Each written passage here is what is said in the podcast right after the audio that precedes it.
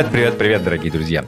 Это подкаст «Альбомы по пятницам», в котором два музыкальных критика, Паша Борисов и Лера Лазарева, то есть мы с, с Лерой, э, обсуждаем новую музыку и разбираемся, почему она нам на самом деле нравится. Каждую неделю мы слушаем гору разных альбомов и много о них думаем, и пишем о них в своих телеграм-каналах. Мой телеграм-канал называется «Альбом по пятницам». Лера пишет в свой телеграм-канал «Канал», который вы никогда не найдете в поиске, но поэтому ссылку в описании э, видео этого и этого подкаста ищите. Привет, Лера, во-первых. Как твои дела? Привет, Паш. Слушай, ну, даже не знаю, как сказать. Дела вроде как насыщенно, но я знаю, что и у тебя тоже за последнее время было много событий. Ты ходил на концерт, насколько я помню, совсем недавно. Что это был за концерт? Редкость такая, редкое событие в моей жизни. Да, я ходил на концерт группы моего детства. Знаешь, я очень люблю эти моменты, когда ты ходишь на группу, которую ты никогда в жизни не думал, что ты ее в принципе увидишь, потому что она распалась, не знаю, там, в... в конце девяностых. У меня такое было с группой American Football в году две тысячи пятнадцатом. Я такой, вау, что, что можно сходить на American Football? Я точно так же ходил на Drive Like Jehu в свое время. И это тоже был абсолютный шок. А я сейчас как бы, когда Drive Like Jehu скончался, и вообще точно уже никогда не да. сходишь.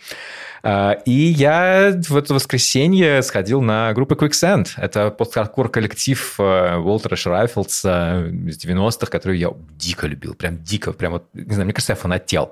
Прям. И это был, конечно... Знаешь, ну посмотри просто видео. Давай.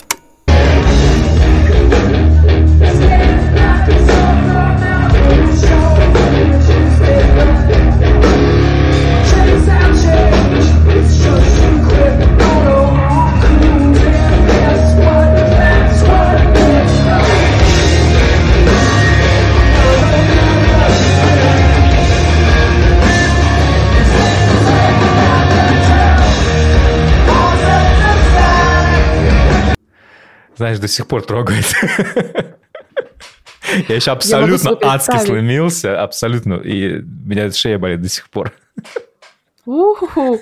Слушай, ну, э, я вообще понимаю тебя очень хорошо, особенно когда ты попадаешь на кого-то, кто тебе дико нравится. Э, я тоже за последние дни сходила на концерты, и не на один далеко, и даже не на десять, а скорее в сумме, наверное, на двадцать. Вау, э, неплохо. Я была на фестивале. Активные выходные. Да. Очень активные. Я, знаешь, вот сразу, наверное, хочу спросить, люди, вот, которые, э, люди, которые пьют, употребляют, как вы вообще вот просто выживаете, если вы идете на концерты, на фестивале? Я хорошо кушала, да, я соблюдала водный режим, я, стар... я вообще не пила, да, не курила, ничего. Вот просто максимально старалась сделать такую безопасную, здоровую среду вокруг себя, но каждое утро я просыпалась, у меня болела голова. Um, окей, на самом деле я примерно могу понять, да, с чем это было связано, потому что нормальные люди не ходят на то количество концертов, на которые ходила я. Я была на фестивале, который называется Left of the Dial. Это фестиваль в Нидерландах, скорее такой больше шоу-кейс, нежели классический фестиваль. Он проводится в разных клубах, расположенных по всему городу, их, наверное, в сумме штук двенадцать. На этом фестивале выступала... Да, это было в Роттердаме. На этом фестивале выступало в сумме сто пятьдесят артистов. Многие из них давали wow. по два выступления за, получается, три дня. И, в общем-то, ты мог составить себе расписание. Я, наверное, провела, ну, чтобы не соврать, часа два-три я провела над тем, чтобы просто составить себе программу, чтобы у меня группа не налезала на группу, да, чтобы я могла понимать, кого мне посмотреть в первый день, на кого сходить в третий, да, и так далее. В общем-то, было очень забавно, потому что у меня сложилось впечатление, что Британия на несколько дней приехала в Нидерланды. Я в целом так поняла, что фестиваль проводится... Я по лайнапу, я по, я по лайнапу просто посмотрел и такой тоже. Это типа, что весь, весь, весь мой район переехал туда? Вот, вот, вот. Это абсолютно правда, да. То есть фестиваль проводится года с восемнадцатого, я так понимаю, после Брексита это было просто делать удобнее с точки зрения логистики, да, привести вот такую когорту групп просто в европейский город, чтобы ее посмотрели европейцы. Странно было вот немного, да, когда ты просто идешь в магазин и видишь какого-то музыканта, который там, не знаю, себе йогурт покупает или там фрукты. В общем, это у меня сразу такой диссонанс в голове, знаешь, вот те люди, которых я которых я читаю на музыкальных блогах, да, я вижу постоянно их фотографии, тут я их просто вижу в обычной какой-то среде, то они сидят там возле э, заведения, курят, то они там, опять же, в супермаркете продукты покупают. Э, было весело, было здорово. Um, Ну, в общем-то, да, чтобы обрисовать как-то, может быть, немного музыкальную программу, Left of the Dial, само название, это песня группы The Replacements из восьмидесятых, ну, постпанк. О, sorry. Мы сегодня поговорим типа... про, про Replacements. О, даже так? Программа, программа очень большая, опять же, сто пятьдесят групп, из которых выбрать, ну, хедлайнеров довольно сложно, потому что, как я и говорю, это шоу-кейс, то есть там, по большей части, музыканты очень маленького уровня, это те, кто, дай бог, станет известным года через два-три. Если брать из таких более-менее знакомых имен, которые мы могли упоминать, ну, как минимум, в нашем подкасте, там были, например, Ifanessa Francis, там были Bedroom, там были Naked Lungs, Карл Маркс, Пози, а, точнее, как когда я говорила с некоторыми музыкантами, я говорю, я была на Пози, они такие, Пози! Пози! Да, то есть здесь очень важно... Я ломаюсь, слушай, я до сих пор ломаюсь на этом, потому что мне приходится, ну, меня зовут Павел, вот, мне нужно говорить Павел, и мне, я себе как-то, знаешь, потому что иначе мне на чашке в Старбаксе напишут Бавел, потому что это так звучит, или Бауэлл. Я слышала столько разных акцентов, мне кажется, за эти дни. Да, у меня было несколько хайлайтов. Я в целом э, посетила, опять же, наверное, двадцать выступлений, примерно по шесть концертов в день у меня было. Ноги у меня просто умерли, сама я тоже немножко умерла, но все это, конечно, такие впечатления. Э, давай я вот просто... Раз уж мы выходим и в YouTube, да, и я могу показать что-то, вот я настоятельно рекомендую нашим слушателям, которые просто слушают через подкасты, зайти вот именно, может быть, в этот момент на YouTube и посмотреть, потому что я вот привезла с собой кучу стафа, и я просто не могу его не показать. Так, ну вот, во-первых, мне выдали вот такой большой, большущий просто журнал, в котором описано все просто о фестивале, как он готовится, какие были проблемы, впечатления артистов, да. Ну, то есть это такая гигантская книга. Вау, вау, и, вау. Я, да, слушай, ее было ну, очень ну, тяжело. На Примавере была, была такая книжка, но она была довольно бессмысленная, потому что там было просто описание групп. Ну, такое, почему не очень классно. Но книжка красивая, мне до сих пор валяется. Ну, вот эта книжка, она мало того, что красивая, она еще и функциональная. Это реально книга. Я получила сумку, такой шопер, где написано... Я купил билет на Left of the Dial, и все, что я получил, это, это паршивая сумка. В общем-то, ну, хороший мерч, я считаю. Накупила я и другого мерча, но прежде чем я его покажу, давай, наверное, посмотрим пару хайлайтов из того, кто мне понравился больше всего. Вот, например, давай. Была такая группа, которая называется Hot Ways.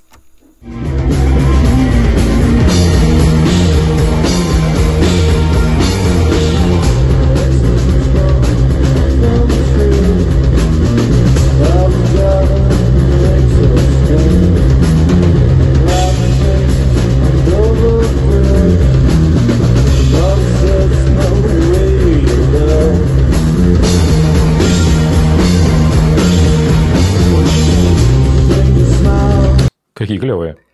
Я хочу быть этим а... басистом. Басист у них замечательный просто. Он мне написал огромное письмо на мерч, которое я купила. Мы еще посмеялись над ним. Да, да, в общем... Вот так это выглядело. Вот такая у меня семидюймовая, семидюймовый винильчик. И вышел он, в общем-то, на лейбле Speedy Underground. Я просто, да, объясню, почему я захочу захайлайтить именно эту группу. Все группы, которые выходили на Speedy Underground, так или иначе стали известными. Фантаз ди си, не знаю, Black Midi, да, вся эта когорта, которую мы знаем, которую мы любим, я люблю. А, в общем, она выпускалась именно там. Мне подарили вот такой вот, точнее, я купила вот такой вот семидюймовочку, и мы договорились с группой, что она станет известной, а я стану популярной и вот богатой, потому что у меня будет вот именно вот эта вот семидюймовка от них. Ты ее продашь, да? Никогда. Я ее продаж, заработаю кучу денег. Такого не происходит никогда, к сожалению. Никогда такого не происходит, но да, это была очень красивая конверсация. Вторая группа, которую я увидела, называется Minor Conflict. О, я знаю, я была их.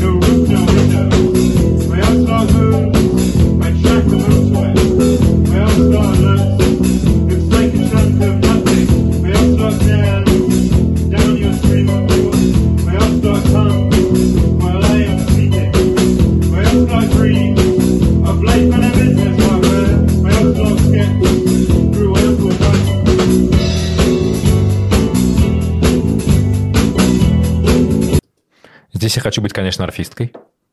Охрененно. Да, эта арфа была привезена с Великобритании, о чем вокалистка очень э, с любовью да, заявила в самом начале. Она сказала, что мы, было, что мы были очень э, приятной публикой, потому что э, мы не заглушали да, звук этой арфы, которая, наверное, Слушай, я один раз, так звучала. Я, я, я один раз снимал, э, я делал концерт, типа это был какой-то концерт в поддержку украинских беженцев, и я рулил звуком, ну я там выступал тоже, и э, выступала арфистка. Это, это был тихий ужас, чтобы снять звук арфы. Это, это, очень, это очень тяжело. Нужен какой-то специфический микрофон. Да. У меня были обычные, типа Shure эс эм пятьдесят семь. Любой звукорежиссер понимает, о чем идет речь. И как бы это было трудно. Так что я ее понимаю. Я могу себе представить Minor Conflict, да, мы упоминали уже в одном из эпизодов, и, в общем-то, что мне понравилось еще на этом фестивале, многие группы привозили с собой мерч, а у многих групп его не было. И, в общем-то, фестиваль придумал такую концепцию, ты мог прийти, выбрать себе футболку любого цвета, который тебе нравится, размера нужного, и потом выбрать из такой папочки логотипы, да, групп, которые тебе нравятся, и ты мог э, напечатать этот логотип на футболке, а потом группа получила бы деньги с продажи вот такого мерча себе. То есть, по факту, это как бы не совсем официальный мерч, но ты его, это кастомная да, вещь, ты ее сам сделал, и ты по факту поддержал группу точно так же, как если бы купил что-то официальное. Ну, я поддержала группу Minor Conflict, я купила футболку и напечатала на ней, эм, в общем-то, обложку их дебютного и пи. Вот так это выглядит. Вау, круто, круто, круто, это так мило. На самом деле, ну, общем, печатать мерч довольно приятно, дешево. Да. Да. Да, я тоже так подумала. Ну, то есть, знаешь, это больше как бы был жест какой-то вежливости, поддержки, опять же, нежели, да, покупки какой-то вещи для меня самой. Ну и, в общем-то, третий, наверное, хайлайт, да, который я бы хотела подсветить, это группа совсем новая, называется Mary in the Junkyard.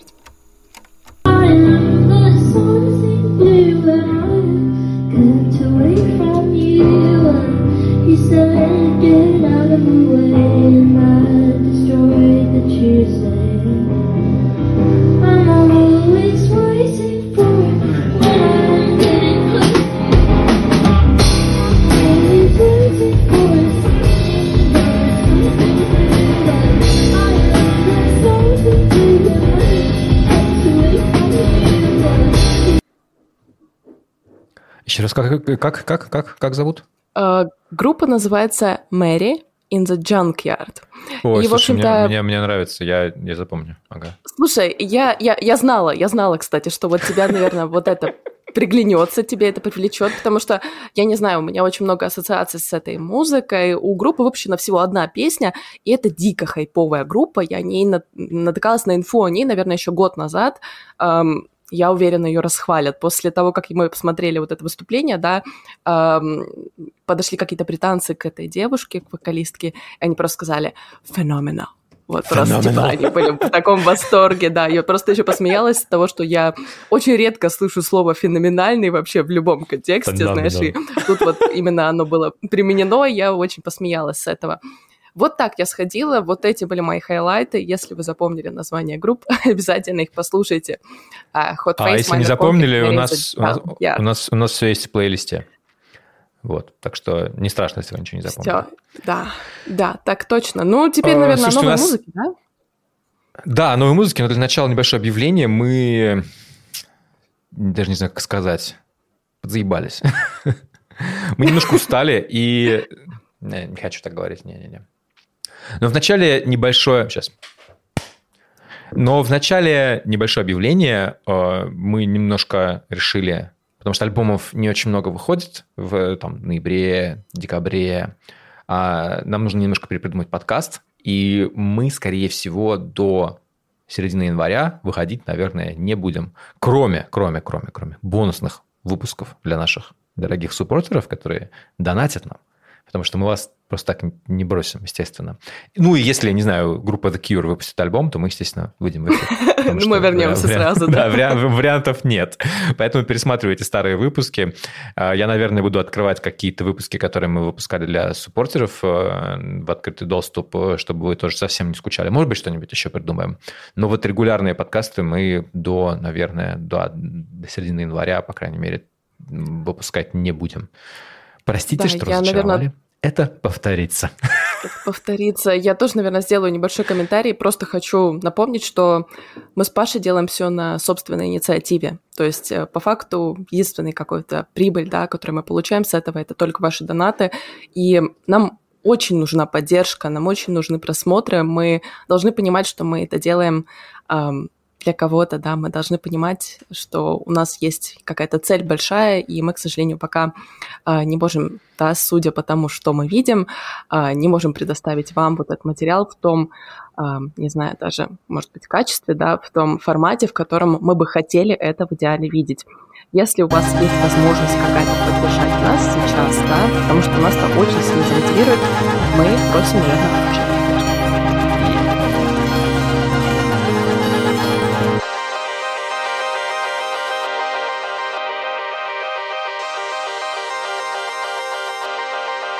А теперь вернемся к музыке. И еще один важный дисклеймер. Мы сейчас будем обсуждать группу блинк сто восемьдесят два. блинк сто восемьдесят два. Поскольку вы, скорее всего, нас смотрите из России или слушаете. Точнее, если вы слушаете, то все окей, нет проблем. А если вы смотрите из России, то музыки с нового альбома не будет. Потому что группа блинк сто восемьдесят два не выложила свой альбом на Россию, как и многие другие... группы типа Hot Chili Peppers и другие всякие популярные коллективы, которые в силу ряда причин ушли из России и не хотят в нее выкладывать. Поэтому у нас нет возможности поставить вам эту музыку. Но послушайте альбом, альбом классный, и мы сейчас про него поговорим. И на самом деле поговорим в целом про группу блинк сто восемьдесят два, которая меня, честно говоря, все время... как-то ставила в тупик, не знаю, что ли. Я начинаю с, тако, с, с, с такого момента. Знаешь, вот в жизни любой группы наступает момент, точнее, вот когда ты видишь вот, вот, вот до... Вот она была вот, знаешь, как-то более-менее... Ну, знаешь, такая... Ну, просто группа что-то играет, да, вот. А потом резко они взлетают, да. Я так люблю наблюдать этот момент, да. Ну, допустим, с э, Green Day... можно прям проследить, да, ты берешь, не знаю, там, альбом uh, Kerplunk, да, и слушаешь там, что там, не знаю, песню, uh, не знаю, Welcome to Paradise, да, в которой была, ну, довольно старая, mm-hmm. плохо записана, так себе.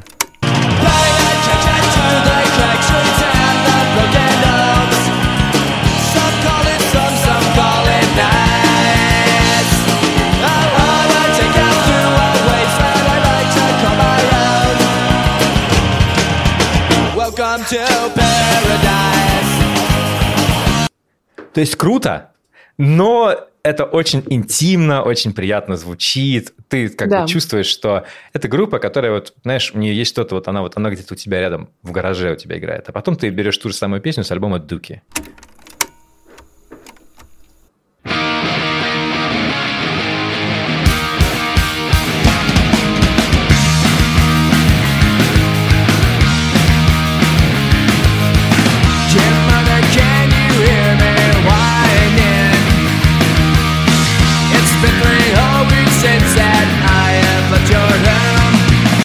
Такое ощущение, что Билли Джоб, знаешь, так распрямился, сходил на психотерапию, да. почувствовал себя, осознал и как бы и вот вышел куда-то в стратосферу. Меня это наводит на мысль о том, что просто насколько не надо, да, экономить, если есть возможность деньги на мастеринге, на сведении, да, и на прочих таких вещах, потому что вот насколько глубоко звучит вот эта песня, да, насколько здесь жирный звук и насколько он был таким глухим, лоу-файным, но лоу-файным, наверное, в не самом хорошем смысле вот на первом треке. А мне кажется, в хорошем, потому что бывает иногда идет это во вред, потому что есть великая история про группу Jawbreaker, которая, вокалист которой всегда говорил, что типа, ну, блин, мы, короче, вообще вот эти корпорации, мейджор-лейблы, нам это все не нравится, это все какое-то полное говно, все полное отстой, мы будем true till death, да, и эта группа записала, ну, то есть, эта группа уровня такого, что Курт Кобейн носил ее футболку, и они как бы позвали как-то раз их с собой в тур, и чувак из Jawbreaker такой, типа, че вообще, это что, шутка, что ли? Типа, какая Нирвана. Когда Нирвана уже была, естественно, большая. Вот, я очень люблю Jawbreaker, и вот на альбоме twenty-four hour Revenge Therapy девяносто четвёртого года они звучали вот так вот.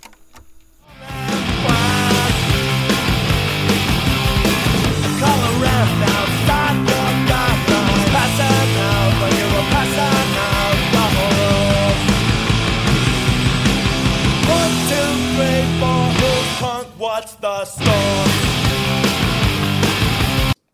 Очень люблю эту песню.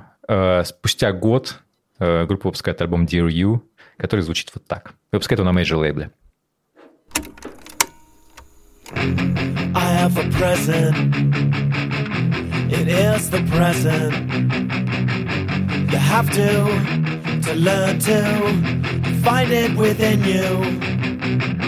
If you can learn to love it. Группу обосрали по полной программе. Группу буквально предали астракизму. Да, просто потому что, типа, вы не true, вы как бы, вы говорили, что вы так делать не будете. И здесь я на самом деле согласен, потому что вот в этом, в, когда песня, типа, You're Not Punk, да, все такое, когда они обличают каким-то людей, которые пытаются, значит, там, прокатить за панков, все такое. И потом они делают ровно то, против чего были против.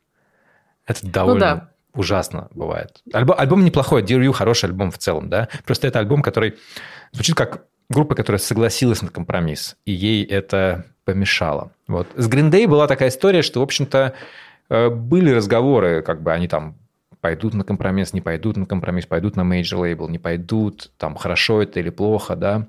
А вот про Blink сто восемьдесят два было примерно понятно все и, и, и сразу. Чуваки... были совершенно из, из, из, из другого мира. Они были из middle class, из Калифорнии среднего класса. Очень благополучный, очень успешный. У них все было хорошо. У них было хорошее детство. Том Делонг был суперпопулярный в школе. Том Делонг, простите. Был суперпопулярный в школе. Несмотря на то, что его выгнали за, за то, что он пришел пьяным на баскетбольный матч. Моя любимая история. Неплохо. Вот. И как бы с самого-самого начала они... Они, вот, как бы, они базируются на том же самом, на чем Green Day и Jawbreaker, да. Они слушали одни и те же группы. Они слушали Descendants, они слушали Replacements, они слушали Husker Du и Fugazi и все на свете. Но вывод из этого был у всех трех групп абсолютно разный. Если у Green Day это был типа, ну, я не знаю, такой, знаешь, какой-то творческий поиск, да, потом, который потом привел нам, нас к American Idiot и к политическим высказываниям, да. Jawbreaker да. пытались быть true, но у них ничего не вышло, да. А вот э, в случае с э, Blink сто восемьдесят два никто никогда ничего не пытался делать. И вот этот вот, и вот, и вот их, их, их транзишн из вот этого, как бы из, из панк-мира, да, в мир большой поп-музыки, он был настолько естественным. Вот просто посмотри, вот песня Damn It, один из главных хитов с альбома Dude Ranch. Вот как она звучит, да.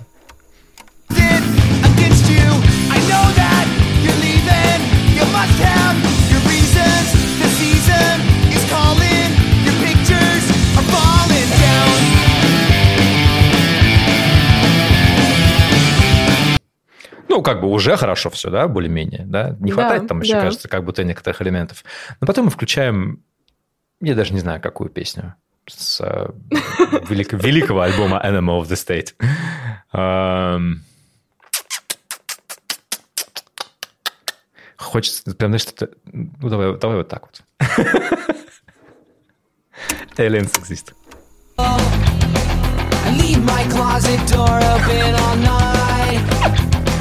I know the си ай эй would say what you hear is all hearsay. Wish someone would tell me what was right. All, all night long, and there's something very wrong. Во-первых, я не могу перестать ржать.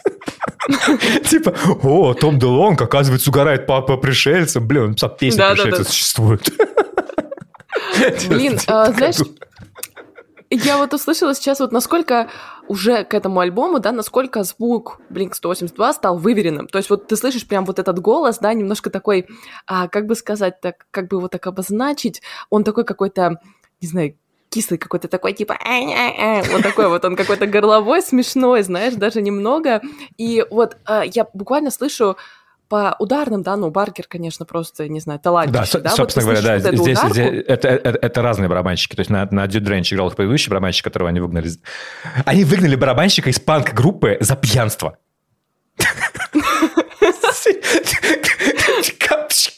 Камон! А, ну, окей, хорошо. То есть здесь уже кардинально, да, выверились барабаны, так сказать, просто благодаря другому человеку. Но вот эту ударку, ты ее когда слышишь, ты просто ни с чем ее, мне кажется, не можешь спутать. Но про пришельцев, да, это, конечно, всегда было смешно в контексте Блинк сто восемьдесят два. При этом, на самом деле, роль Трэвиса Баркера грандиозная, потому что это не только барабаны. К ним пришел в тот момент чувак из как бы совершенно другого как бы бэкграунда, да, который, э, во-первых, с рабочего класса, во-вторых, он гораздо более профессиональный музыкант был уже тогда, чем они все вместе взятые, да, чем, чем Том, Том Делонг и Марк Хопус. Э, он гораздо лучше понимал, как устроены песни, как нужно вообще работать со звуком. Он, очень, он фактически был продюсером этого альбома. Вот. При этом, насколько я помню, они его до следующего альбома не включили в официальный состав группы. То есть он был типа так, ну, О, что-то там играет. Так? Да, при, да, да, при этом это чувак был, который буквально вот говорил на студии так, так, так, так. Вот тут, значит, тише, тут, значит, у нас должно быть, тут ты споешь по-другому. Потому что на самом деле очень заметно, насколько в первую очередь, если Марк Хопус пел плюс-минус точно так же, вот именно Том Делонг, насколько он стал петь по-другому. Вот. Я не знаю, как бы тебя вообще удивляет популярность Блинк сто восемьдесят два или, или, или, или как? А, как ты вообще к ним относишься? Меня вообще в целом удивляет популярность. Ну, то есть, когда это было популярно в то время, да, вот начало нулевых, там, получается, конец девяностых, да, грубо, э, мне это как будто бы казалось очень нормальным. То есть, вот был популярен какой-то такой поп-панк, да, и это просто было как одно большое движение. Меня скорее удивляет, как это популярно сейчас. Но я, в принципе, тоже понимаю, да, куда ноги уходят, от чего это все идет, потому что э, миллениалы начали ностальгировать просто, да, и капиталисты поняли, что на этом можно неплохо заработать. Слушай, ну...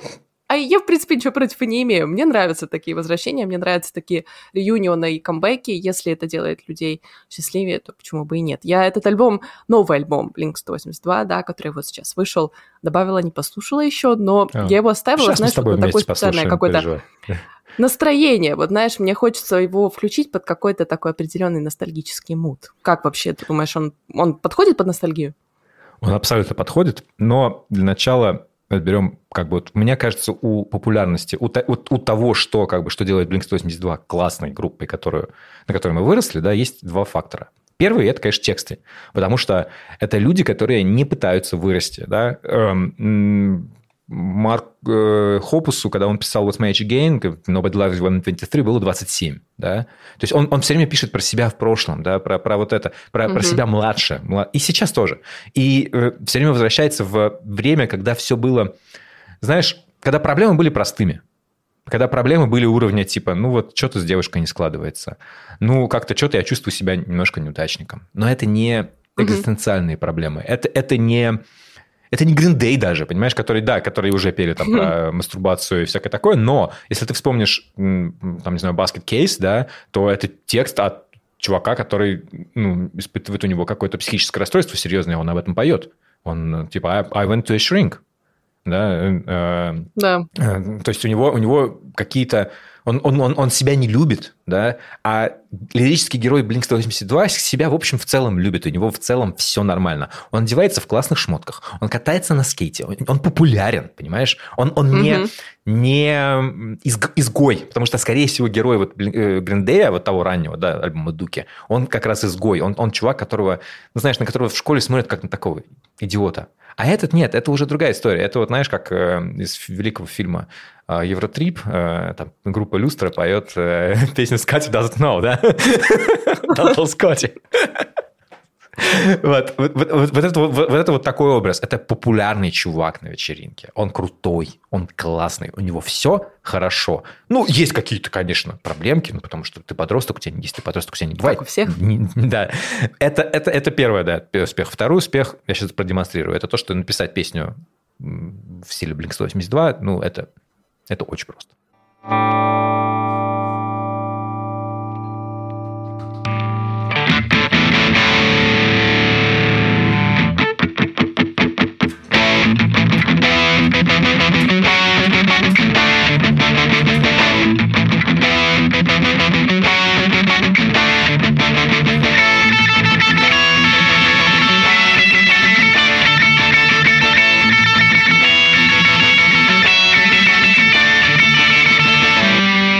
Готово?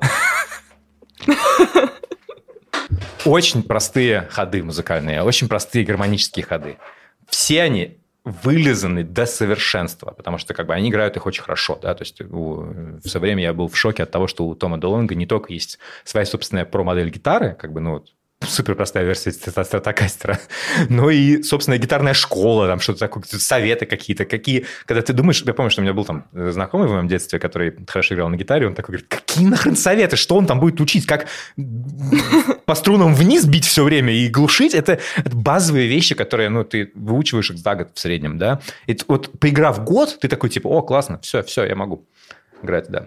Блинк сто восемьдесят два, у них очень сложная история, и вот эта их история, наверное, мне больше всего нравится, потому что она объясняет, почему, ну, альбом интересный, да, потому что это группа, которая всегда писала про себя, группа, которая всегда рассказывала про себя, и э, про себя вот таких вот небольших, не знаю, не дурачков, нет, нет, нет, но довольно простых чуваков, которые, которым не то чтобы есть много чего сказать. Они шутят шутки, они что-то там как бы... пытаются что-то рассказать про свою жизнь, про свои отношения.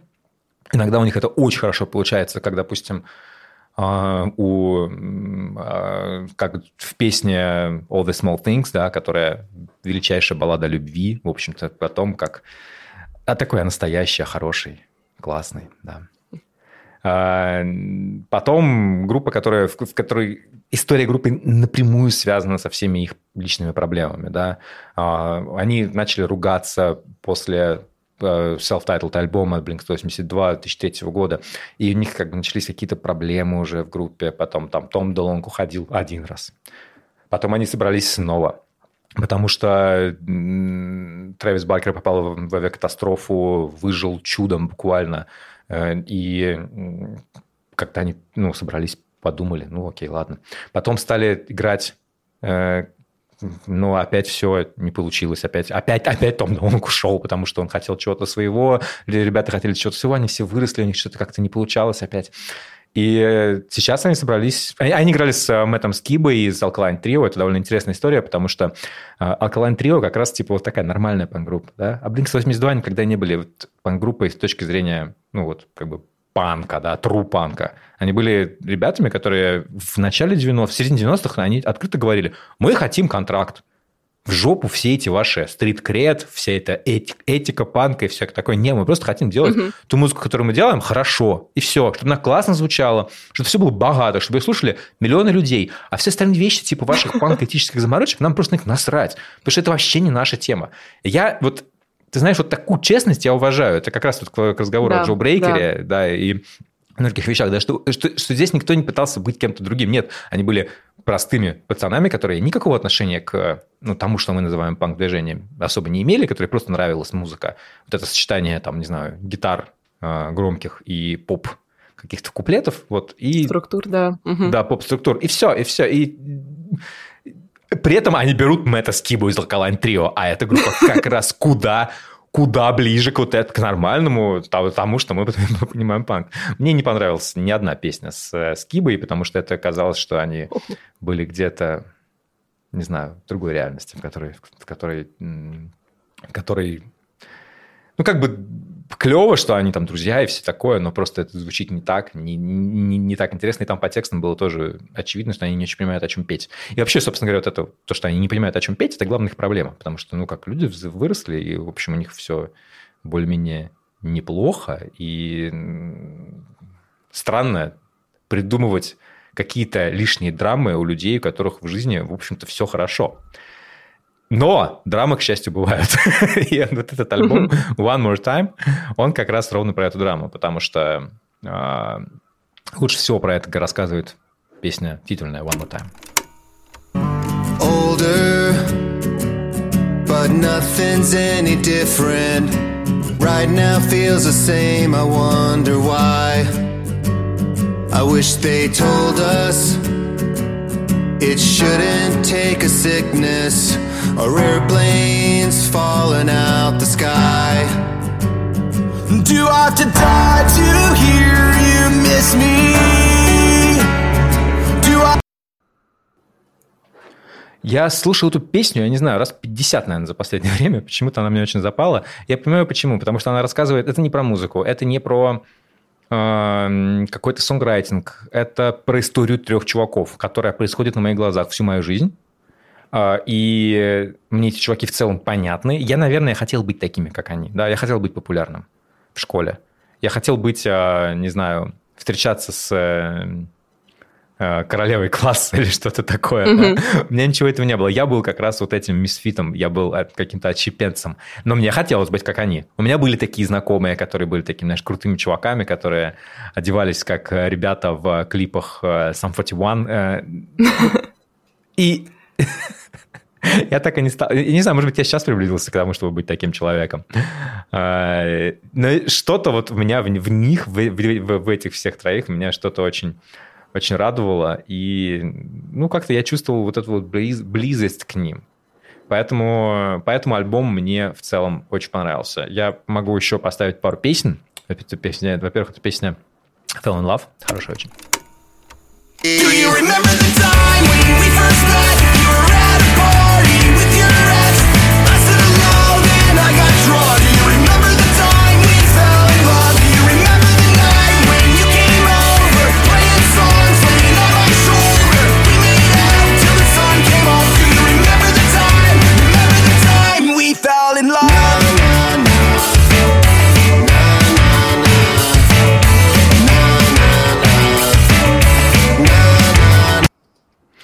Напоминает мне это одну песню, All the small things. На, на, на, на, на.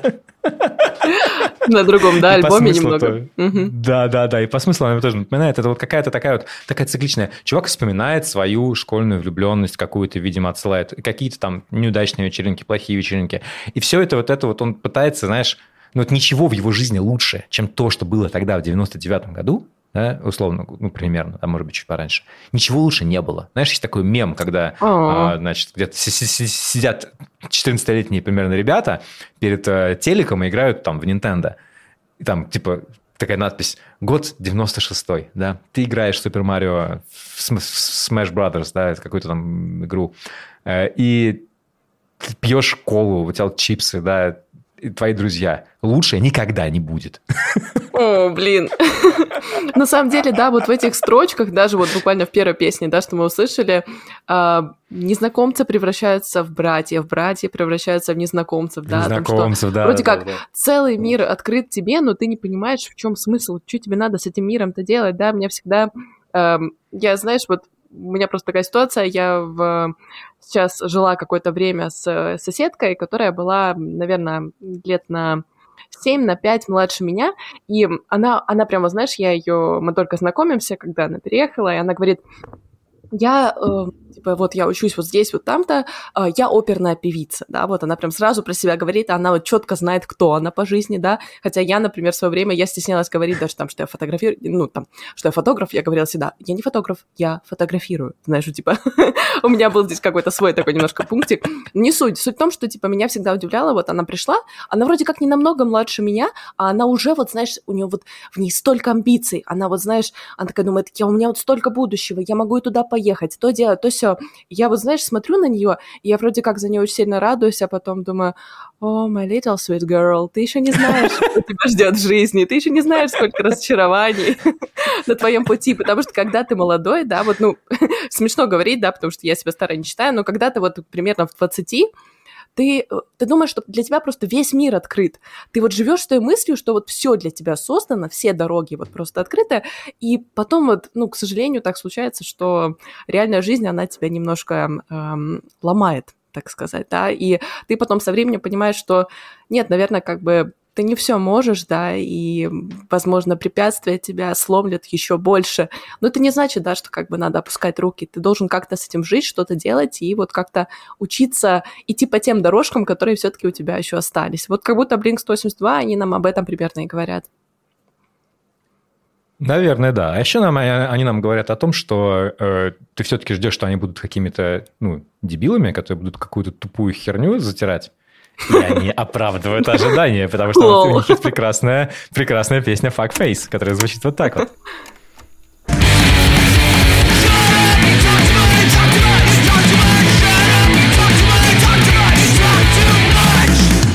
Вау, wow. И вот это все, да? Да, да, да, да, да. Это круто. Слушай, а потому что, блин, потому что как бы ты ни взрослела, не сталкивался с кучей каких-то взрослых дурацких штук, ты все равно ребенок где-то в душе, и тебе хочется... Да, знать, но есть, есть, еще, есть еще более, скажем так, детские моменты. Это, название, это начало песни «Dance with me».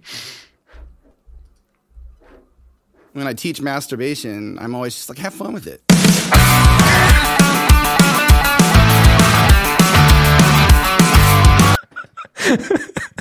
Напутствие, да? Такой небольшой дисклеймер в самом начале. Да-да-да. Я просто думал, как будут ли там шутки про говно какое-то, про что-то такое. Нормально, есть, все в порядке, все хорошо, все как надо, все, все, все есть. Мой главный вывод из этого альбома, что я его послушал с удовольствием, потому что он мне напомнил про то, каким я был. Не в девяносто девятом, скорее, в две тысячи первом году. Про то, как я их любил, про то, как, как вообще... Какое было мое прошлое? Это не столько про эту группу, да? И у меня есть одна проблема. Я вообще не верю в то, что они смогут записать что-либо вообще, в принципе, стоящее после этого, потому что сам по себе этот альбом, ну, как вот музыкально, это, это просто ровно все то же самое, что было. Мы такие, давайте мы еще раз попробуем сделать ровно все то же самое. Здесь есть песни, которые кавера на вот эти старые песни. Fell in Love – это буквально, ну, такая переиначивание All the small things, да? У них есть песня Anthem Part три, которая звучит как Anthem Part два, а которая звучит как Anthem Part один. То есть, ну, вот эти, все вот эти вот вещи... Интересно. Да.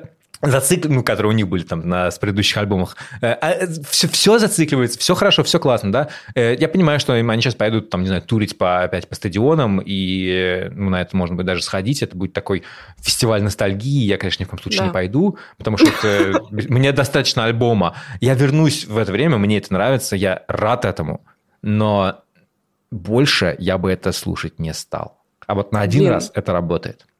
Это очень хороший приговор, мне кажется, этому альбому, если мы тут можем делать приговоры. Но на нашем суде вот такой вот вывод получился. Да-да-да, потому что что, что что им делать дальше, я не представляю. Металл? Или, не знаю, шугейз? Ну, как бы это скучно будет еще раз такое. Еще раз не прокатит. У тебя есть один новостной повод, ты, ты его как бы используешь, и все.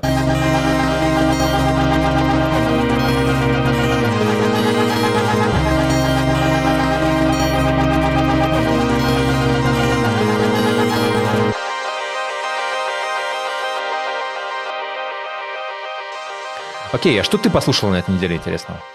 Слушай, ну, альбомов было довольно много. Был очень интересный альбом у Марии Биси, был очень интересный альбом у Lost Girls, но меня, наверное, цепанул больше всего альбом исполнительницы, которая зовет себя Jane Remover. Да, здесь надо сделать такое вступление, что жанры и микрожанры – это все понятие относительное, но здесь мы говорим именно о жанрах, да. Джейн Ремувер – это такой псевдоним двадцатилетней исполнительницы, она из Нью-Джерси, и раньше она была известна под другим псевдонимом ди эл ти зет кей. В общем-то, и под этим псевдонимом она выпустила альбом в две тысячи двадцать первом году, он назывался «Frailty», и это был такой альбом, который был тепло принят журналистами, да, и, в принципе, прославилась-то Джейн именно за то, что открыла такой своего рода новый микрожанр. Микрожанр называется DigiCore. DigiCore — это поджанр гиперпопа. Это, конечно, все очень смешная категоризация. I'm not buying this bullshit. Да, это очень смешная категоризация, потому что, ну, люди хотят себя как-то чем-то обозначать, ну, я могу тут только принять их, как бы, позицию, да. DigiCore — это, по сути, такой... микрожанр, который придумали подростки, которые общались, э, которые выросли на гиперпопе, создавали гиперпоп и общались вот на Дискорде, через Дискорд, потому что хотели себя как-то отделить от вот такой, э, наверное, коммерческой, может быть, мейнстримной гиперпоп-сцены. Истоки диджикорда, они, естественно, уходят корнями в какую-то интернет-культуру, э, создают ее единомышленники, ну, примерно в возрасте пятнадцати-восемнадцати лет, вот как раз Jane Remover с выпуском э, Frailty было восемнадцать, и вот они продолжают общаться с единомышленниками, опять же, через Discord. Музыка Jane Remover э, вдохновлена Скрилексом, Портером Робинсоном, да, тем же, например, Тайлером The Creator'ом или там Эрлом Свитчёртом. В общем, звучит она на самом деле, даже вот несмотря на вышеперечисленное, как такая, знаешь, смесь эмо, смесь шугейза, но при этом смесь и гиперпопа, и какого-то и ди эм. То есть это что-то очень-очень странное, чтобы понять, как это звучит. Наверное, проще это послушать. Давай включим трек. Давай. Это «Lips».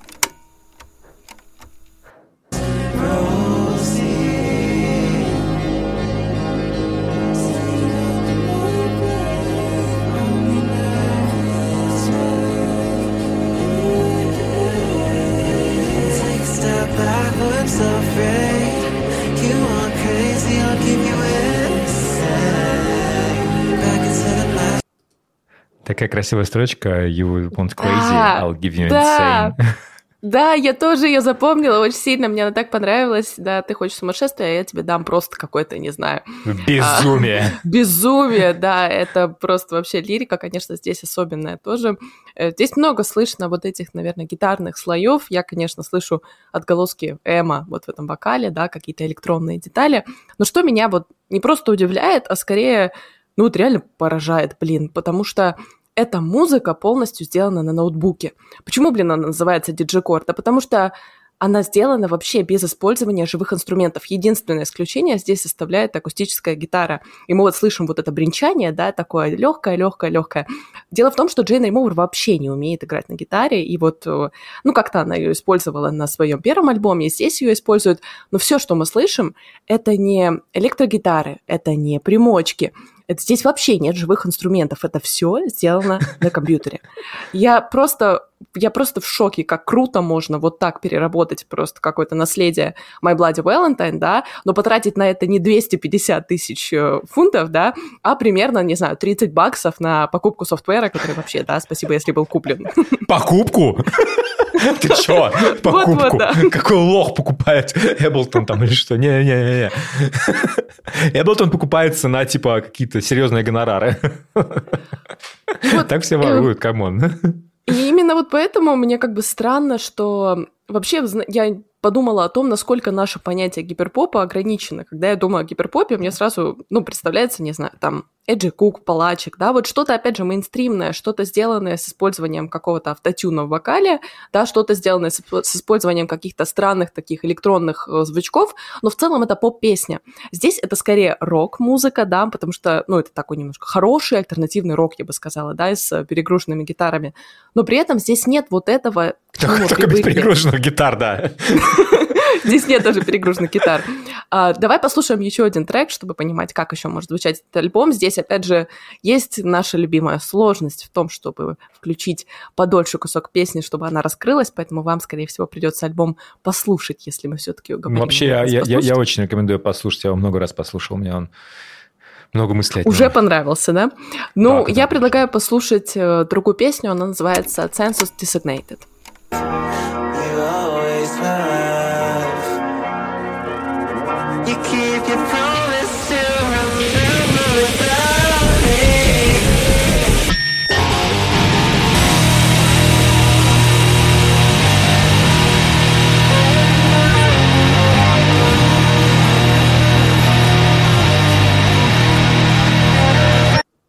Меня еще поражает музыка, которая просит барабанов, в которой нет барабанов. Да, музыка, точно, которая точно. Просит как бы каких-то, какого-то, какой-то структуры.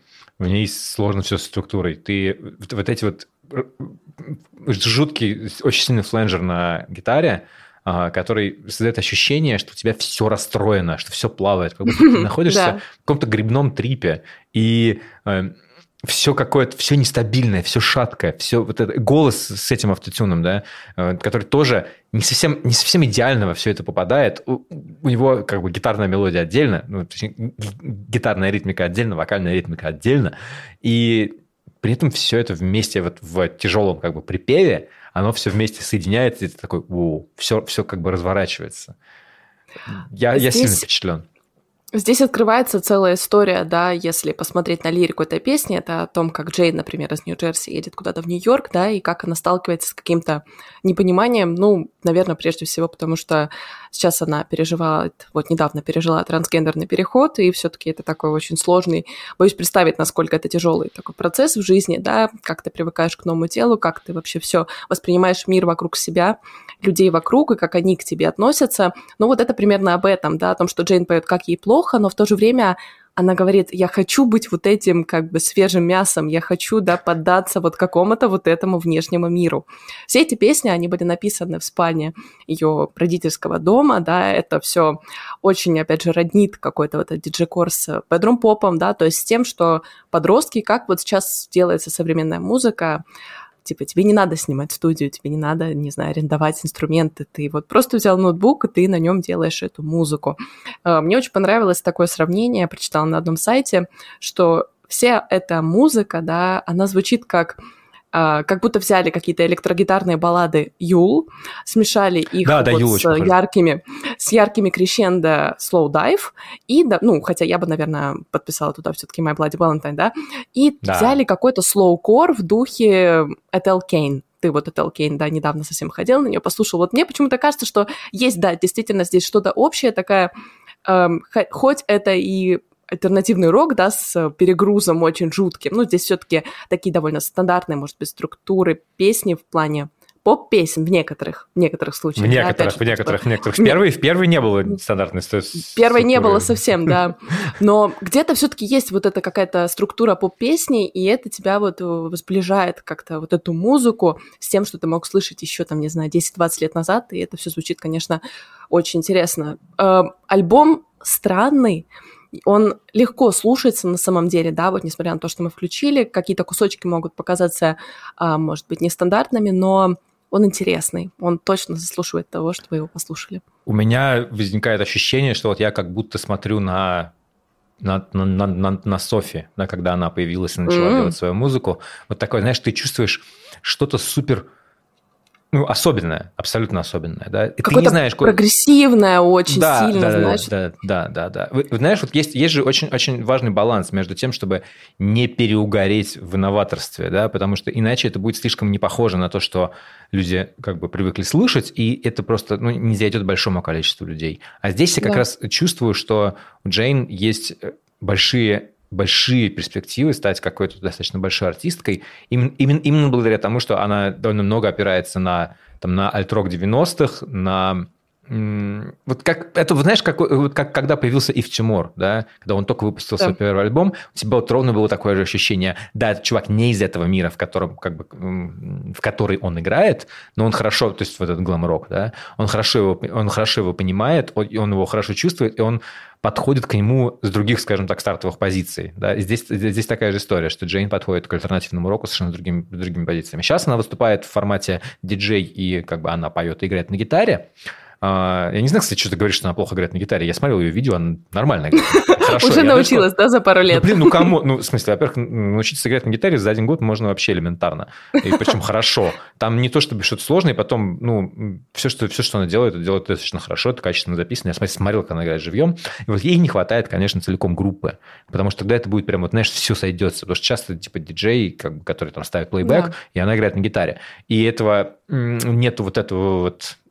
экшена и э, какого-то сценического братства, да, сестринства, ну, да, да, вот коллектива. Не хватает вот этого заряда, который, наверное, делали шугейз-группы в девяностых, да, то, что вот они ходили mm. по сцене согнутые, они смотрели да, вечно да. на свои шузы, на свои примочки, да, вот этого сейчас здесь нет, наверное, не хватает вот этой интеракции. Мне недавно рассказали анекдот, короче, про то, что, знаешь, чем отличается финн экстраверт от финна-интроверта. Ну-ка. Тем, что финн-экстраверт смотрит на ботинки соседа. Да, неплохо. Я думаю, в жизни так оно и есть на самом деле. Наверное, на этом все. Спасибо, что послушали нас. Спасибо, что дослушали до конца. Если вы можете, мы просим вашей поддержки. В каком бы формате она ни была, спасибо. Да, увидимся когда-нибудь, когда-нибудь. Я думаю, что, надеюсь, что увидимся в этом году. В конце года точно мы сделаем, подведем итоги, сделаем спецвыпуск. А в нормальном формате мы вернемся, я думаю, что в начале две тысячи двадцать четвёртого. Может быть, мы что-то придумаем новое, может быть, мы будем выходить реже, может быть, мы будем выходить чаще, может быть, мы будем выходить короче, может быть, мы будем выходить длиннее и записывать подкасты по три часа. У-ху-ху. Или по пять часов, знаешь, как Джо Кто Роган. Джо да. Роган. Хочешь быть Джо, Джо, Джо Роганом? Ну, не знаю. А чтобы у тебя было по сорок миллионов просмотров у каждого подкаста? Я не хочу, кстати. Не, не, не я не, тоже не, не. Не, не, не, мне тоже как-то, как-то, как-то это слишком. Слишком. Вот, на этом все. Большое спасибо за поддержку. Присылайте нам вопросы. Мы обязательно, если мы наберем много вопросов, мы запишем отдельный выпуск с... Только э, с вопросами. Только с, только с ответами на ваши вопросы. Э, главное, присылайте. Все от вас зависит. Да. Спасибо и пока. Пока.